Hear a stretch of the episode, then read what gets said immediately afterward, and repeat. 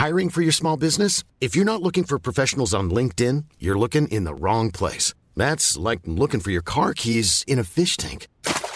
LinkedIn helps you hire professionals you can't find anywhere else, even those who aren't actively searching for a new job but might be open to the perfect role. In a given month, over 70% of LinkedIn users don't even visit other leading job sites. So start looking in the right place. With LinkedIn, you can hire professionals like a professional. Post your free job on linkedin.com slash people today. It's that time of the year. Your vacation is coming up. You can already hear the beach waves, feel the warm breeze, relax, and think about work. You really, really want it all to work out while you're away. Monday.com gives you and the team that peace of mind. When all work is on one platform and everyone's in sync, things just flow wherever you are. Tap the banner to go to Monday.com.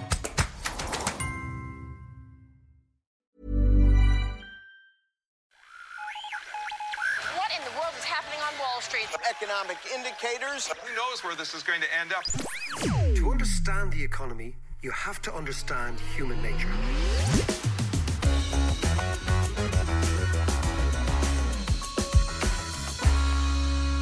How you doing there? It's David here on a miserable, miserable Dublin evening. It's the podcast, the weekly podcast that tries to make economics a little bit more comprehensible, a little bit less full of jargon, and hopefully a wee bit more relevant for all of us. Now, this week, I want to talk about the link between wealth inequality, Brexit, and populism that we're seeing all around the world. And it's the usual. I'm joined by John. What's the story, man? Hey, how's it going? All is good. All is good. I have been running around the place this week like in Egypt. You're doing loads of uh, shows and stuff. doing loads you? of shows and loads of gigs. I tell you what, I've just put in, we're just putting Kilkenomics to bed. Oh yeah, And that's on the weekend of the 9th of November. We've got some brilliant guests. Paul Krugman, the Nobel Prize winner, is brilliant. coming Yeah. in. Uh, we have the chief economist of the Bank of England, Andy Haldane. Oh who right. signed up to this about a year ago before he knew that this would be the weekend after Brexit. And so he's he's the guy who's going to have to figure out what's going on. Uh, we have Stephanie Kelton, who is Bernie Sanders' economic advisor. Oh yeah. Yeah. We have an amazing economist called Betsy Stevenson, who was Obama's economic advisor, the head of the Special Council on Economics. So we've a huge, Do you huge. have anyone on the Trump side? we have a good few people on the Brexit side, and they'll they'll do the, they'll do the Trump for us. Yeah, good, good. yeah, good, yeah, good. 'cause you're right. You need you always need somebody on the other side. It's always a great weekend. That It's a great weekend. I mean, Dan Ariely's down. Dan, Dan is coming again. Dan Ariely, who's who's just a brilliant guy, and he's going to be Rory Sutherland. You know Rory Sutherland. yeah. yeah. And so it's a really, it's a really, really good lineup. I'll also be talking to Malcolm Gladwell. You know the great Canadian. brilliant.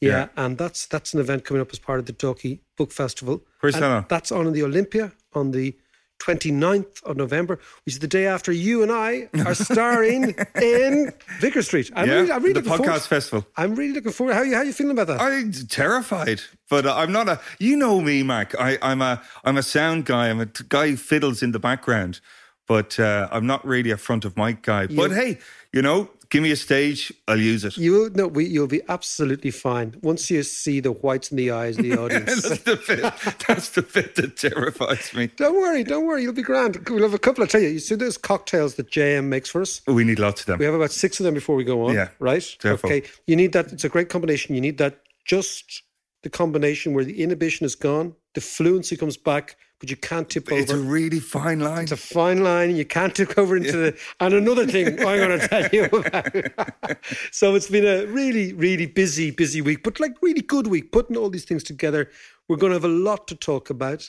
And the great thing is, we're going to talk to a lot of interesting people over the course of the next four or five weeks. Brilliant. That's brilliant. So come here to me. Brexit this week. Let's do our, our little Brexit hit because we're in the last month. Johnson has finally put a proposal together. I'm not sure what to make of it. There seems to be all sorts of, of reaction to it. And, you know, it's a do or die thing. What, what do you think? What's your take on that? Well, I I hope we reject it. Uh, you know, I, Really? I was, yeah, absolutely. I was up the north the last couple of days as well, and you know, my family up there. Some of them voted for Brexit. Yeah, yeah, yeah. And but I, you know, I have a real soft spot for the north because of Shannon, because I've been been married to a northerner, and I think that this idea that you have a Northern Irish assembly that every four years will take a vote on whether or not they're in the EU or in the UK. That's what the Right. DUP have kind of inserted. Now, think about the logic of that, right? Northern Ireland needs capital, it needs jobs, it needs prosperity more than more than the South, more than the Republic. You know, we we have lots of stuff going on. They really need to believe in the future in Northern Ireland. Think about a company. Can you imagine a multinational company say, "Oh, we're going to invest in that place, but every four years we don't know if they're in Britain or in the EU." Yeah. Every four years, we don't know if there are going to be regulations are going to be European or British. Every four years, we don't know if are going to be trade barriers. or not. Nobody's going to touch the North. So this latest Johnson wheeze will strangle whatever possibility there is of Northern Ireland becoming a normal economy. And I believe, as you know, that one of our responsibilities in the South, one of our many responsibilities, is not just to our own people, but to the future of the island. Yeah. This all island economy, the fact that, you know, this all island economy is soon to be close to 7 million people. It's quite significant. And I think that we need to protect that, and we need to protect it actually from what I would say is the Brexit DUP angle. So, what you want is you want a company like Google or Facebook or Pfizer or one of those becomes saying, I'm going to invest in Newry or Derry or Belfast. Yeah. What they need is certainty. What they need is clarity, and what they need is to be able to have what they would call visibility out 10 years. Now, if you say, aha, every four years, this assembly in the North is going to determine whether you're European or British and your tariffs, things, they'll run away. So I see this as, in economic terms, very retrograde from the North. And once it's retrograde for the North, it's kind of retrograde for what we should concern ourselves about in the South. Not what we should, but some of us do. But the second thing, John, is that, you know, what you're seeing playing out is the sort of the end of the Act of Union. And this is what I find very interesting from our big sort of, you know, our historical philosophical. Yeah, hang on a second. Just give us, give us, remind us of the Act of Union. Tell us. Okay, so the Act of Union was in 1801. So Dublin, again, remember what I say, if you walk around Dublin, you see all these amazing buildings, mm. all these extraordinary big boulevards and squares and Georgian buildings and Georgian architecture. Really quite magnificent stuff, all built in the 18th century. So Yeah. from about 1710 to about 1800. During this period, the economy of Ireland was doing actually very well. Yeah. And I want to get on to wealth inequality, Yeah, yeah, yeah. although the fruits of that economy were going to a small aristocracy. But the ambition in Dublin was very much evident in the architecture. And then, of course, what happens? You have the Napoleonic Wars, you have the American Revolution. Yeah. The American Revolution. So, Thomas Paine, the chief pamphleteer of the American Revolution, started writing in Dublin. Dublin was a hotbed of old school Republican ideas, which subsequently manifested in Wolfe Tone. All right. They got their intellectual ideas actually from Adam Smith, the economist. We Yeah. talk about it as well. But also this idea of Rousseau, this idea coming from France and from America of liberty, equality, fraternity. And of course, the British couldn't stand that. So, first, you have the British in 1776 get shaken by the American Revolution. Yeah. Second, of course, in 1789, 1788, 89, you get the French Revolution, right? This terrifies Britain because both of those revolutions were anti British. One was the colonial revolution, and then, of course, there was the anti monarchist revolution Yeah. in France. The British then get become terrified about the United Irishmen and republicanism in, in, in Ireland. Then, of course, you have the 1798 rebellion. Yeah. The 1798 rebellion scares the bejesus out of Britain because it was actually so violent. Uh, you know, we forget that 70,000 people were killed in Wexford Wow. alone. This is a huge, huge, I remember. traumatic. I remember doing this in history, but I actually don't remember the, the numbers. numbers are phenomenal. The Yeah. numbers are really phenomenal. So, of course, you get Britain panics and says, hold on a second, we cannot, London cannot indulge the fantasies of Irish independence, even if those independent people are loyal to Britain and sort of English aristocrats. As I always call them Cromwell's lucky NCOs who actually got Ireland after the Cromwellian Wars. Anyway, so 1801, the Parliament in Dublin votes to close itself down huge bribery going on underneath, mm. of course, and unify with England. So it's the Act of Union between Ireland and England, 1801. Yeah. That followed the Act of Union between Scotland and England, which was 1707. Right. So then the United Kingdom, as we know it, of Great Britain and Ireland comes into being. So the Act of Union is what is the dominant political status quo through the 19th century, Victorian. And then, of course, you get the rebellion in Ireland in 1916, whatever. What I see in Brexit is the unraveling of the Act of Union. Yeah. And it's a big, long historical, I see it in big historical sweeps. And that's why I worry about Northern Ireland because it's the sort of last festering legacy uh, uh, of the Act of Union. That's why I, I'd be worried about Johnson and his rather cavalier attitude towards the North because I believe that Johnson is using the Unionists to cement his own ambition, Yeah. which is to get an election as soon as possible, to drive the Tory party to the right, to drive them to the nationalist right, and he becomes a nationalist leader. I think that's his strategy. And in so doing, he's using the DUP, and ultimately, he will abandon them, but he'll abandon them to us Yeah. because we're the people who have to look after them. So, so what? What is Arlene Foster missing here? What? What is she not getting, or or is it just pure desperation that that is blinding her to the economics, the the practical economics, as you said about the needs of Google or it needs needs to attract something. I mean, Harland and Wolff went to the wall, but they've since been bought. They have, but it's going to become a theme park. Yeah, You know, it's not it's not an industry Yeah. anymore. Look, I think that what you have in the north is politicians on the Sinn Féin side as well, not just the Union side, who are determined to believe that success in politics is extracting money out of the exchequer in London. That's what they regard success. So I think the more handouts you give a- region, the weaker, not the stronger it becomes, the weaker it becomes. Yeah. That they have to stand up on their own two feet. And ultimately, in the North, what you have is the politics of tomorrow, not the politics of next year or the year after. Mm. And whatever little victory you have over your neighbor is sufficient. yeah, But of course, what's happening in the North is massive brain drain, particularly of Protestant kids yeah. who go to university in England and Scotland and never come back. Well, same what happened here in the Same what happened here. eighties and the But we turned it round because we did the right thing. I can't see them turning it round at all yeah. because they're doing the wrong thing all the time. But what about the European side? Well, you, you start off saying we should reject it. Well, I think the Europeans, when you hear about the EU thinks this, it's actually Dublin at the moment. Yeah. I think the Europeans basically are saying, look, you two have a scrap here. You and the Brits. We'll do whatever you Irish people want, whatever you feel is right. We're not going to abandon you. You're members of the club.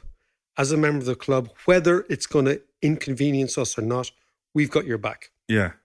So that's what I think is going on at the EU. But of course, the EU doesn't want to be seen as being the people that say no to Johnson, Yeah. because then he drags them in to the political game that is the next UK election. And that political game is clearly going to be Johnson saying, Look at me. I represent you, the people, against the elite. And the elite are the European Union and the government and the judiciary and the media and the intellectuals and whatever he hmm. decides, the southern liberal media. So the European Union are loath to offer him any ammunition. Yeah. So what they're doing is they're entertaining this particular British proposal. They're going to be softly, softly. I think ultimately they will reject it.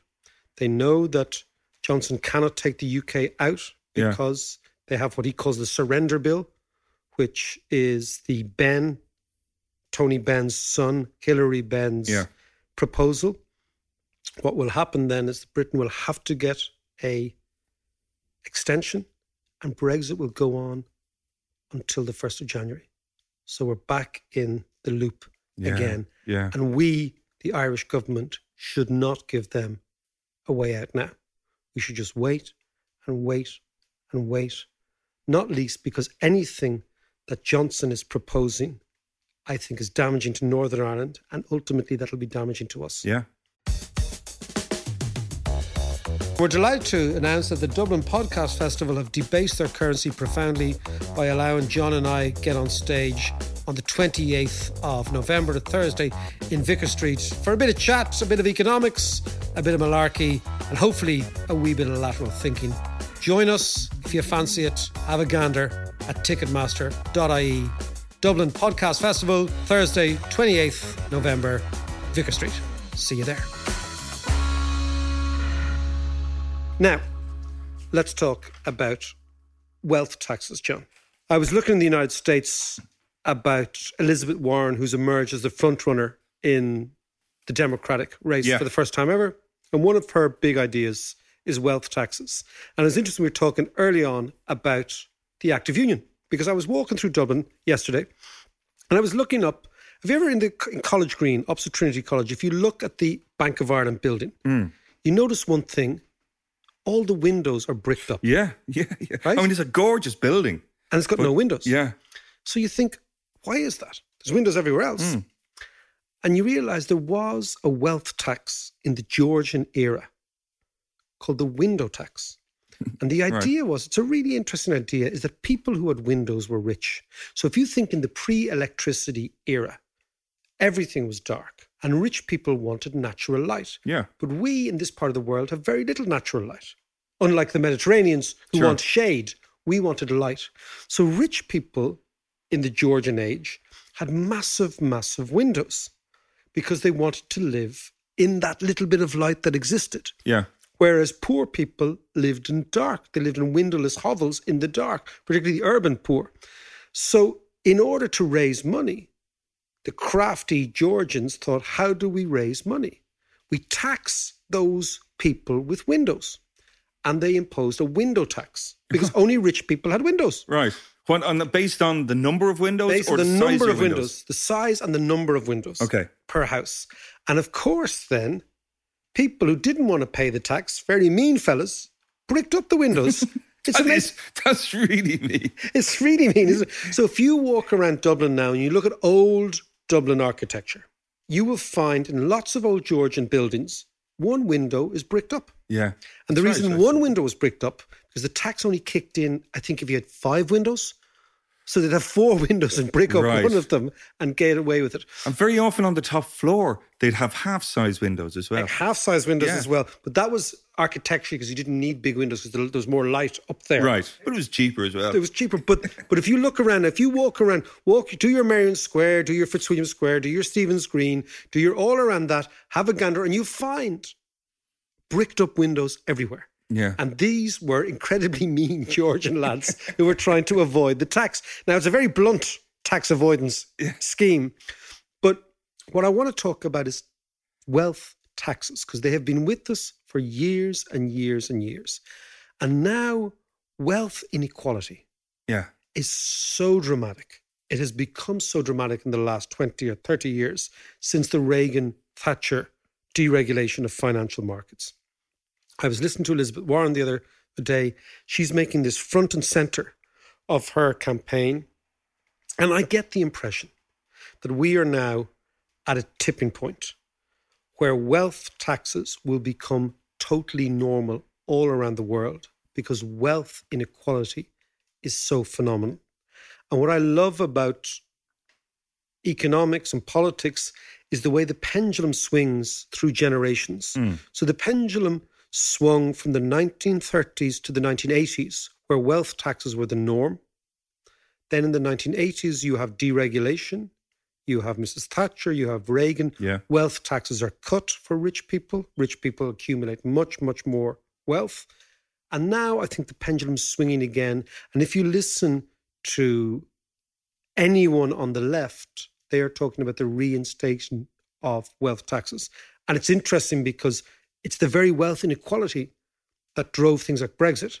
So it seems to me that we're at a moment where 2019, 2020, 21 will go down in history as the period when wealth taxes came back because wealth inequality is so enormous. So, what is the difference then between wealth and income? Really good question. The best way to look at it is that wealth is what accrues to you. If you are wealthy, your income comes from your assets. So, rent, stocks, dividends, and our ownership of companies. So, your income every week is coming from an asset. Income, on the other hand, is that your income comes from wages. So, you go out to work. So, it's the difference between those people who depend on income from assets and those people who depend on income from wages. So, if you think about it, wealth gives you income when you're asleep, when you're not going Yeah. out to work. Yeah. And wealth is the accumulation of years and years and years of income. Yeah. And the interesting thing is that on income equality, Ireland and all over Europe, we do really well in trying to minimize the difference between income at the top and income at the bottom. So, for example, there's a thing called the Gini coefficient, which divides the top 20%'s income by the bottom 20%'s income. And in Ireland, it's about four times. So Okay. the income of the top 20%. However, wealth inequality is hugely different. So, what you see is a dramatic increase in wealth inequality at a time when income inequality is remaining quite static. But wealth inequality is what's driving people's sense that they're being locked out of the system. Right. And this is what Elizabeth Warren and Bernie Sanders are going after in the United States. And this is what I believe lots and lots of political movements will go after in Europe. Okay. But my gut feeling is with the likes of Bernie Sanders, Elizabeth Warren, and all the rest. We all believe in And fair Jesus play. Christ. Jesus Christ, the man above. But the argument that I keep hearing, particularly from America, is if you keep hammering the entrepreneurs and the businessmen with taxes, then it serves as disincentive for innovation and entrepreneurship. Again, this is a nonsense argument because number one, you're not hammering anywhere. What you're talking about is maybe taking a percent or two off the very, very wealthy. Money they wouldn't even notice, right? Yeah. That's the first thing. The second thing is that at a certain stage, the innovation that sparked the initial wealth is many, many years ago. And what actually drives the wealth of many Americans is not innovation or entrepreneurialism, it's access to deals that nobody else has. This is the idea of privilege, that wealth gives you privilege. The third thing is that the most innovative societies, Hi, this is Craig Robinson from Ways to Win, and support for this podcast comes from Invesco QQQ, the official ETF of the NCAA. Invesco QQQ is proud to sponsor this episode and even prouder to provide access to innovation for the last 25 years. Basketball has had innovations over the years too. We're seeing the game played in new ways every day. Learn more at Invesco.com slash QQQ. Let's rethink possibility. Invesco Distributors, Inc. It's that time of the year. Your vacation is coming up. You can already hear the beach waves, feel the warm breeze, relax, and think about work. You really, really want it all to work out while you're away. Monday.com gives you and the team that peace of mind.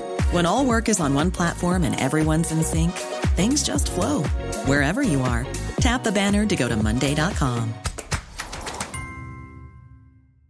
Many of us have those stubborn pounds that seem impossible to lose, no matter how good we eat or how hard we work out. My solution is PlushCare. PlushCare is a leading telehealth provider with doctors who are there for you day and night to partner with you in your weight loss journey. They can prescribe FDA-approved weight loss medications like Wegovy and Zepbound for those who qualify. Plus, they accept most insurance plans. To get started, visit plushcare.com slash weight loss. That's plushcare.com slash weight loss. in the world are not the United States. If you take Sil- Silicon Valley out of America, that one bit, Yeah. America's unbelievably uninnovative. and as we said about Africa last week, the most entrepreneurial people in the world are Africans, are poor people. So what you have is this fictitious and I think rather mendacious narrative, which is generated by wealthy people, which is that, you know what? We are the cutting edge of innovation. There's very little evidence of that. So, for example, in Ireland, the most innovative people, most wealthy people, people who own property.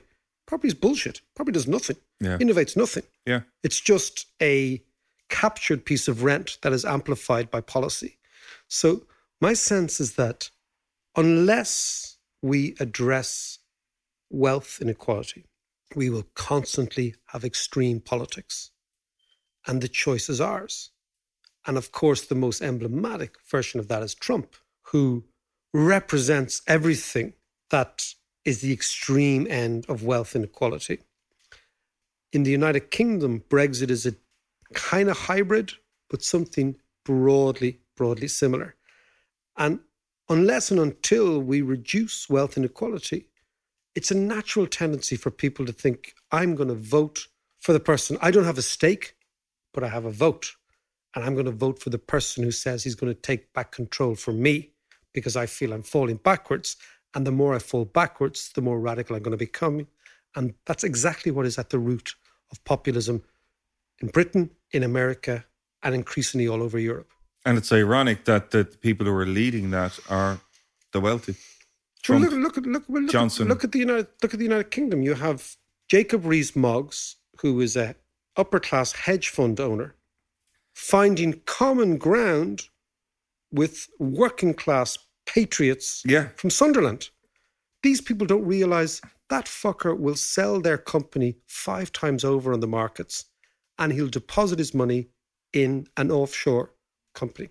That's what happens. Yeah. And of course, trying to spread wealth is very difficult. Precisely. so it's very hard for people who don't have wealth or assets to actually get on the, the ladder. Yes, it is. And even assets that don't generate income.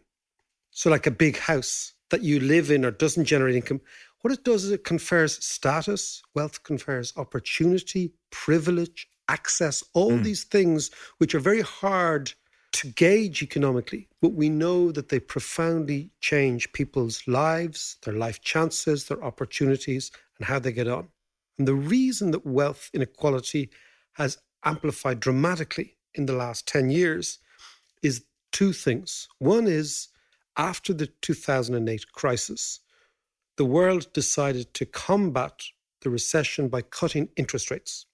And when you cut interest rates, you drive up asset prices. Right. So people who depended on assets for their income got wealthier by doing nothing. Yeah, because asset yeah, prices went yeah. up. So house prices went up, stock markets went up, the values of companies went up, mergers and acquisitions went up, all that stuff, right?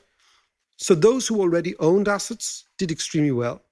But at the same time as we reduced interest rates, we also opened the world up to competition globally Yeah. from China and India. Now, what China and India do is they put a floor on wages, they drag down wages. So, what we're seeing at the moment, asset prices are driven up by low interest rates, Yeah. zero interest rates, but wages are being driven down by hyper competition.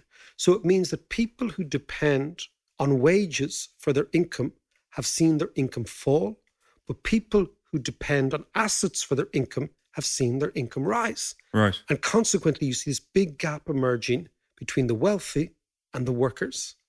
And this is what's driving, I believe, populism, because what happens is if you feel you're falling back in society, Yeah. if you feel there's outside forces that are reducing your opportunity, you turn to politics. You say, protect me. Yeah, of course. And then you vote for the guy who says, I'm going to look after you. We're going to take back control. We're going to make America the great again.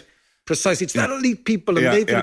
and so consequently, populism and the radicalization of the youth is being driven by wealth inequality. And the reason the radicalization of the youth is being driven by wealth inequality is because the real vector for wealth inequality is the housing market Right. if you own property in a period of low interest rates, property prices go up and rents go up because that's the income from property. Yeah. But if you don't own property, your take home income goes down because you're spending so much on rents. And think about it demographically, young people don't own property. Middle aged and older people own property. Yeah. So the middle aged and the older are actually getting richer at the expense of the young. So you got all this in the mix, and it's all driven by wealth inequality. So when elderly people are downsizing, there's a, again a transfer of wealth to the elderly. A, a, there's a transfer of wealth to the elderly, and B, there's a transfer of wealth to their children. Yeah. So you get this concentration of yeah. wealth. Yeah. And the concentration of wealth is a problem. And the reasons a problem is th- four reasons that wealth inequality is a problem, right?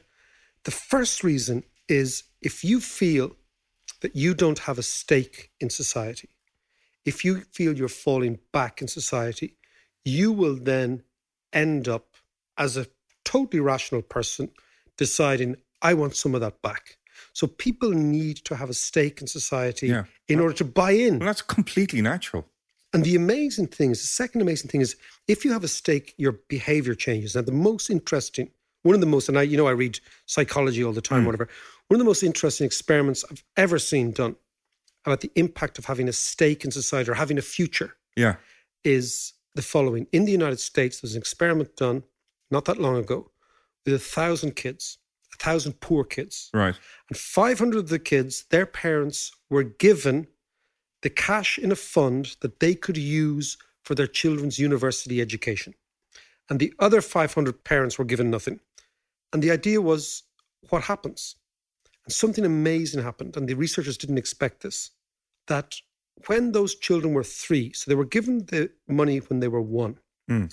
and the money couldn't be used until they were 18. So there was How no much, payoff. by the way, do we know? It was the exact amount of a second tier American university. So it's, what's the 20 grand a year? No, I have no idea. I think it's a lot. It's about Yeah. 20 grand. Right? So think about this. So, but they couldn't use it till they were 18.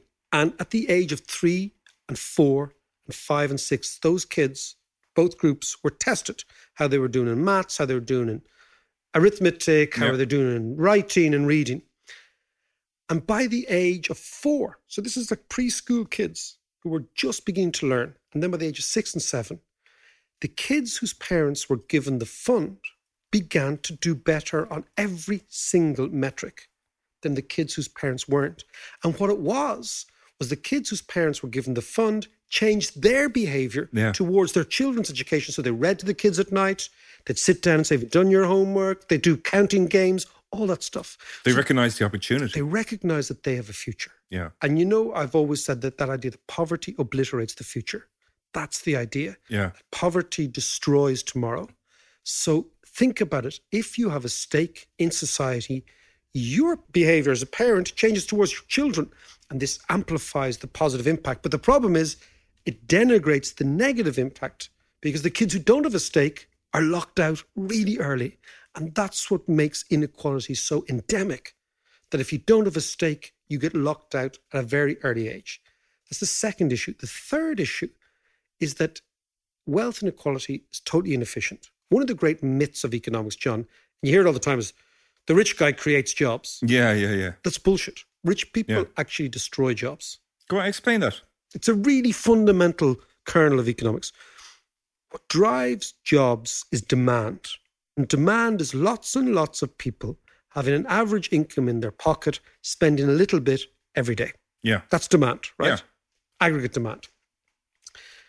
Think about a billionaire. So a billion is a thousand million euros, right? If one person owns a billion, the likelihood is he's going to hoard. He can't spend enough of that money. Yeah, okay. course, yeah. So he hoards money, which is why you have loads of wealth managers. Because they take Yeah, rich people's money and they manage it, right? So rich people hoard money, they don't spend. Imagine that billion euros wasn't held by one person, but was a million people with a thousand euros in the pocket. Those million people would spend a thousand euros that would generate massive aggregate demand. Aggregate demand generates employment. Yeah. So actually, rich people destroy jobs by hoarding money, whereas poorer people who have a higher percent propensity to spend generate much more demand, economic dynamism, and consequently jobs.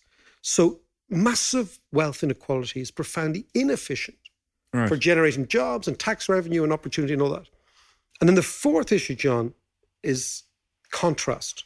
That absolute wealth doesn't annoy people. It's the contrast between what you have and what I have. So if you're sitting at home and you see that fellow down the road, he's got a new car, That's he's a big going on his holidays, blah blah blah, blah blah. No, do you know what I mean? So it's the contrast, and because of social media, everyone sees the contrast. So in the old days, very rich people hid their money. Yeah.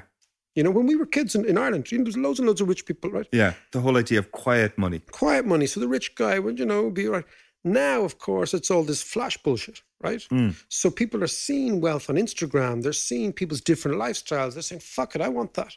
So the contrast, so all these together, these issues, the inequality, the opportunity, the contrast, the inefficiency, are all fueling political ramifications, which are I want to vote for the person who's going to take back So control because I've lost control. Yeah, and so this is what's driving populism. Precisely. Okay, obviously everyone has a, a sense of fair play, and wealth inequality obviously is something that needs to be addressed. But I think the perception you spoke about this before. The perception of wealth inequality is a bit skewed. Yeah, it's interesting, John. About four or five years ago, I did a documentary on RTÉ about wealth inequality in Ireland. Hmm. And here's a clip from it. And it gives you a really interesting insight into the difference between perception and reality.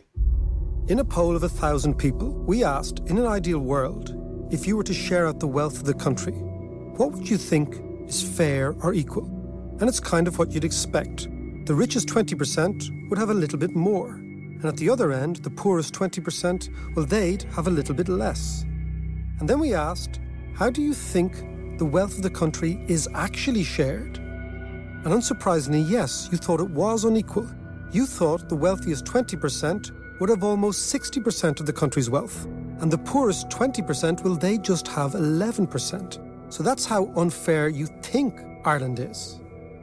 But do you want to see the reality? You believe the wealth gap in Ireland is bad, but it's worse than you think. So again, this is what we would like it to be. And this is how bad we think it is. And this is the reality of wealth in Ireland. The richest 20% own 73% of the country's wealth. And the poorest 20%, they don't own the 11% you think they do. They own a meager 0.2%. And if you look closer, the top 5%, well, they own almost twice as much as the entire squeezed middle 60% have. And remember, these aren't just economic statistics, these are people, real lives. And you know what's interesting coming back from that clip is that survey after survey after survey shows that Irish people and Americans and British and Europeans believe that wealth inequality is wrong. Okay, Mac, that's income and wealth. But put some flesh on that, put some numbers on that, and tell us how how big, how dramatic this is. Well, the difference in wealth and income is is phenomenal. But what we want to focus really on this podcast is wealth, capturing Yeah. the size of wealth inequality. Now, luckily, Finn McLaughlin is back from Chicago. Brain box. He's out in the wilds of Connemara. He's got two sort of gears, it seems Chicago, Southside Chicago, and Connemara. He's back there. He's on the line. He's done the numbers. He's going to give us a lowdown. hey, Finn. Finn, you're back from Chicago. Give us the crack. You out in Connemara. Yeah, what's the story? Uh, back in Galway, out in the middle of nowhere with shit Wi-Fi. So it's a miracle you can hear me at all. It's good to have you back. It's good to have you back, Finn. I want to, let's let's let's get some data. Let's talk about wealth inequality in the United States. What's the headline figures? You don't need to go so granular, but give me the the, the big figures. Oh yeah, sure. We, we love it granular. Um, but yeah, so you see a lot of talk, whatever it's the the Democrats banging on about it because it's campaign season. But just to put it, put it three three facts that are pretty pretty astounding. So the three richest Americans, who are Jeff Bezos, Warren Buffett, and Bill Gates, own more wealth than the bottom half of the country. So what is over 300 million people in America? So three people own more than 150 million. So that's fact number one. Fact number two the net worth nearly tripled for the top 1% between 1995 and 2016. Whereas for the middle class, which is still recovering obviously from the financial crisis, has barely moved. And it's been actually negative for the bottom 10% of the wealth distribution. And that's based on research by the Brookings Institute. And then finally, because it's America, you see that everything's split along racial lines and the racial wealth gap has actually widened as well. So the median white family owns 10 times more wealth than the median black family, which is pretty crazy. Yeah. Now, just can I just ask you about? You live in Chicago. Can I just ask you there, Finn? Do you feel that in Chicago, the racial wealth gap? How does that manifest itself? Oh, yeah, for sure. I mean, I'm based in Hyde Park, which is like in the south side of Chicago, which is it's changing from wealthy and being around the university to being I mean, like I've taxi drivers telling me, "No, man, you can't. You can't be walking here late at night." Like, but yeah, it's really, it's really that stark, and there's a lot of that to do with basically racing that was built into the way American cities were developed, and it's it's pretty shocking. And tell me, Finn, now I'm listening to Elizabeth Warren. I'm listening to America. I'm listening about wealth tax. We talked earlier on in the podcast. John and I were joking about the the window tax. If you were to tax wealth in Ireland, give me an idea of how much money could be raised from that without kind of this aggressive idea of hammering the witch, as you hear American commentators talk about, like just small taxes on wealth. What could you actually generate? Yeah, sure thing. I mean, first off, I guess it's important to say that there are obviously some problems with the wealth tax in terms of you have to think about liquidity and that people may be wealthy, but they might not might not have access to that wealth. So it might be in property and stuff that's hard to convert into cash that you would then pay a tax on. But let, us ignore that for a second. Let's just look at the figures. So, in the first quarter of 2019, this is based on central bank figures and applying those statistics from that 2015 TASC report, we can see that the top 10% own 415 billion, the top 5% 291 billion, and the top 1% around 115 billion. And that's based on the CSO figures. So that's the lower end. Now, if you were to propose, let's say, a 1% tax on the top 5% based on those figures from the CSO. And assuming they still hold after five years, there's good reason to believe that they've actually gotten worse, but let's just run with that. So a 1% tax on the wealth of the top 5% would yield 2.9 billion euro. Now, if you apply that to the top 1%, which is even fewer people, that would still yield 1.14 billion euro these are huge figures. Yeah, yeah, for sure, for One sure. One percent is a, is is you know, you wouldn't notice it if you're that rich. Well, you'd, you'd hope not, but again, you have to you have to caveat this with there's issues around liquidity, there's issues around how do you prevent people from fleeing the country of capital flight, and there's some interesting details in Elizabeth Warren's proposal to kind of combat that, which is something people should definitely read deeper into if they're interested. Just give me, if you were to impose a 5% tax just before we go. The 5% one gets a little bit more exciting. So, uh, if you apply a 5% tax rate on the top 5% of the wealth distribution in Ireland, and these again are based on those CSO figures, that would yield 50, 14.5 billion. And now a 5% tax on the top 1%, that would yield 5.7 billion. So again, yeah, huge figures. That's extraordinary. Listen, Finn, as always, man, it's good to have you home. Enjoy Connemara. Talk to you soon. Good luck. Cheers, Catch Finn. Later. Bye. Now, what is really interesting is that humans, all of us, have this really quite sophisticated way of looking at the world, which is people understand their privilege if they're born in the middle or in the upper. And people also feel was, how would I like the world to be if I wasn't myself? So it always finds me if I walk by somebody who's homeless yeah. or you go to a very poor country, or you see somebody who's down on their luck. Deep inside all of us, I think, is a reaction like, how would I like to be if I wasn't as lucky as I am? Because it is luck. And that translates into most people feeling, I want more equality. Because you know what? I could be that guy on the street. Yeah. And I think that's very deep in, in, in, all of us. I don't think people are greedy. I don't think people, you know, the economists say, oh, we're full of self interest. We're not. Actually, we're communitaire. And how that expresses itself is in survey after survey after survey, people feel we should be more equal. And what's driving that is the understanding of the, the serendipity of life, that it's all luck. You know, you don't have to go to India to figure this out. You walk around the streets of Dublin you see people who are homeless, you think, you know, fuck it, that could be me. Now, to bring us back, this is why people like Elizabeth Warren, I believe, are pushing an open door if they can just frame the discussion right, which is how do we tax wealth? Thanks very much for listening. I hope you enjoyed it. Now, before we let you go, I want to give you a sneak preview of some premium content which you can access via Patreon.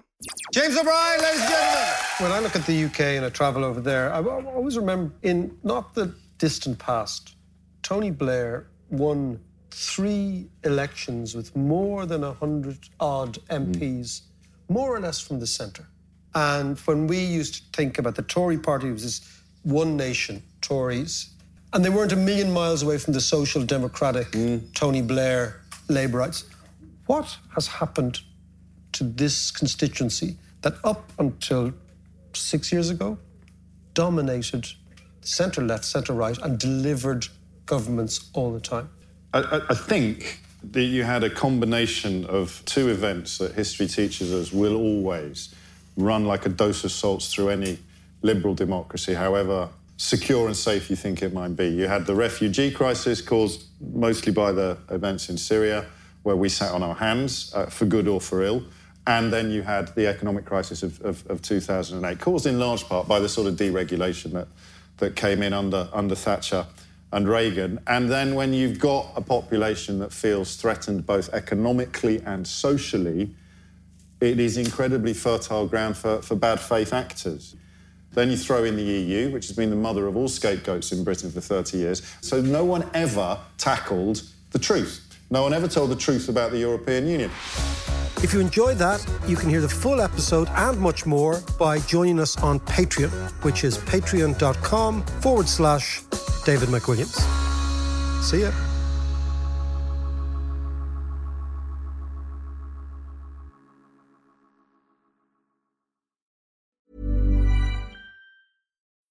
When you need mealtime inspiration, it's worth shopping Kroger, where you'll find over 30,000 mouth-watering choices that excite your inner foodie. And no matter what tasty choice you make, you'll enjoy our everyday low prices, plus extra ways to save, like digital coupons worth over $600 each week. You can also save up to $1 off per gallon at the pump with fuel points. More savings and more inspiring flavors make shopping Kroger worth it every time. Kroger, fresh for everyone. Fuel restrictions apply.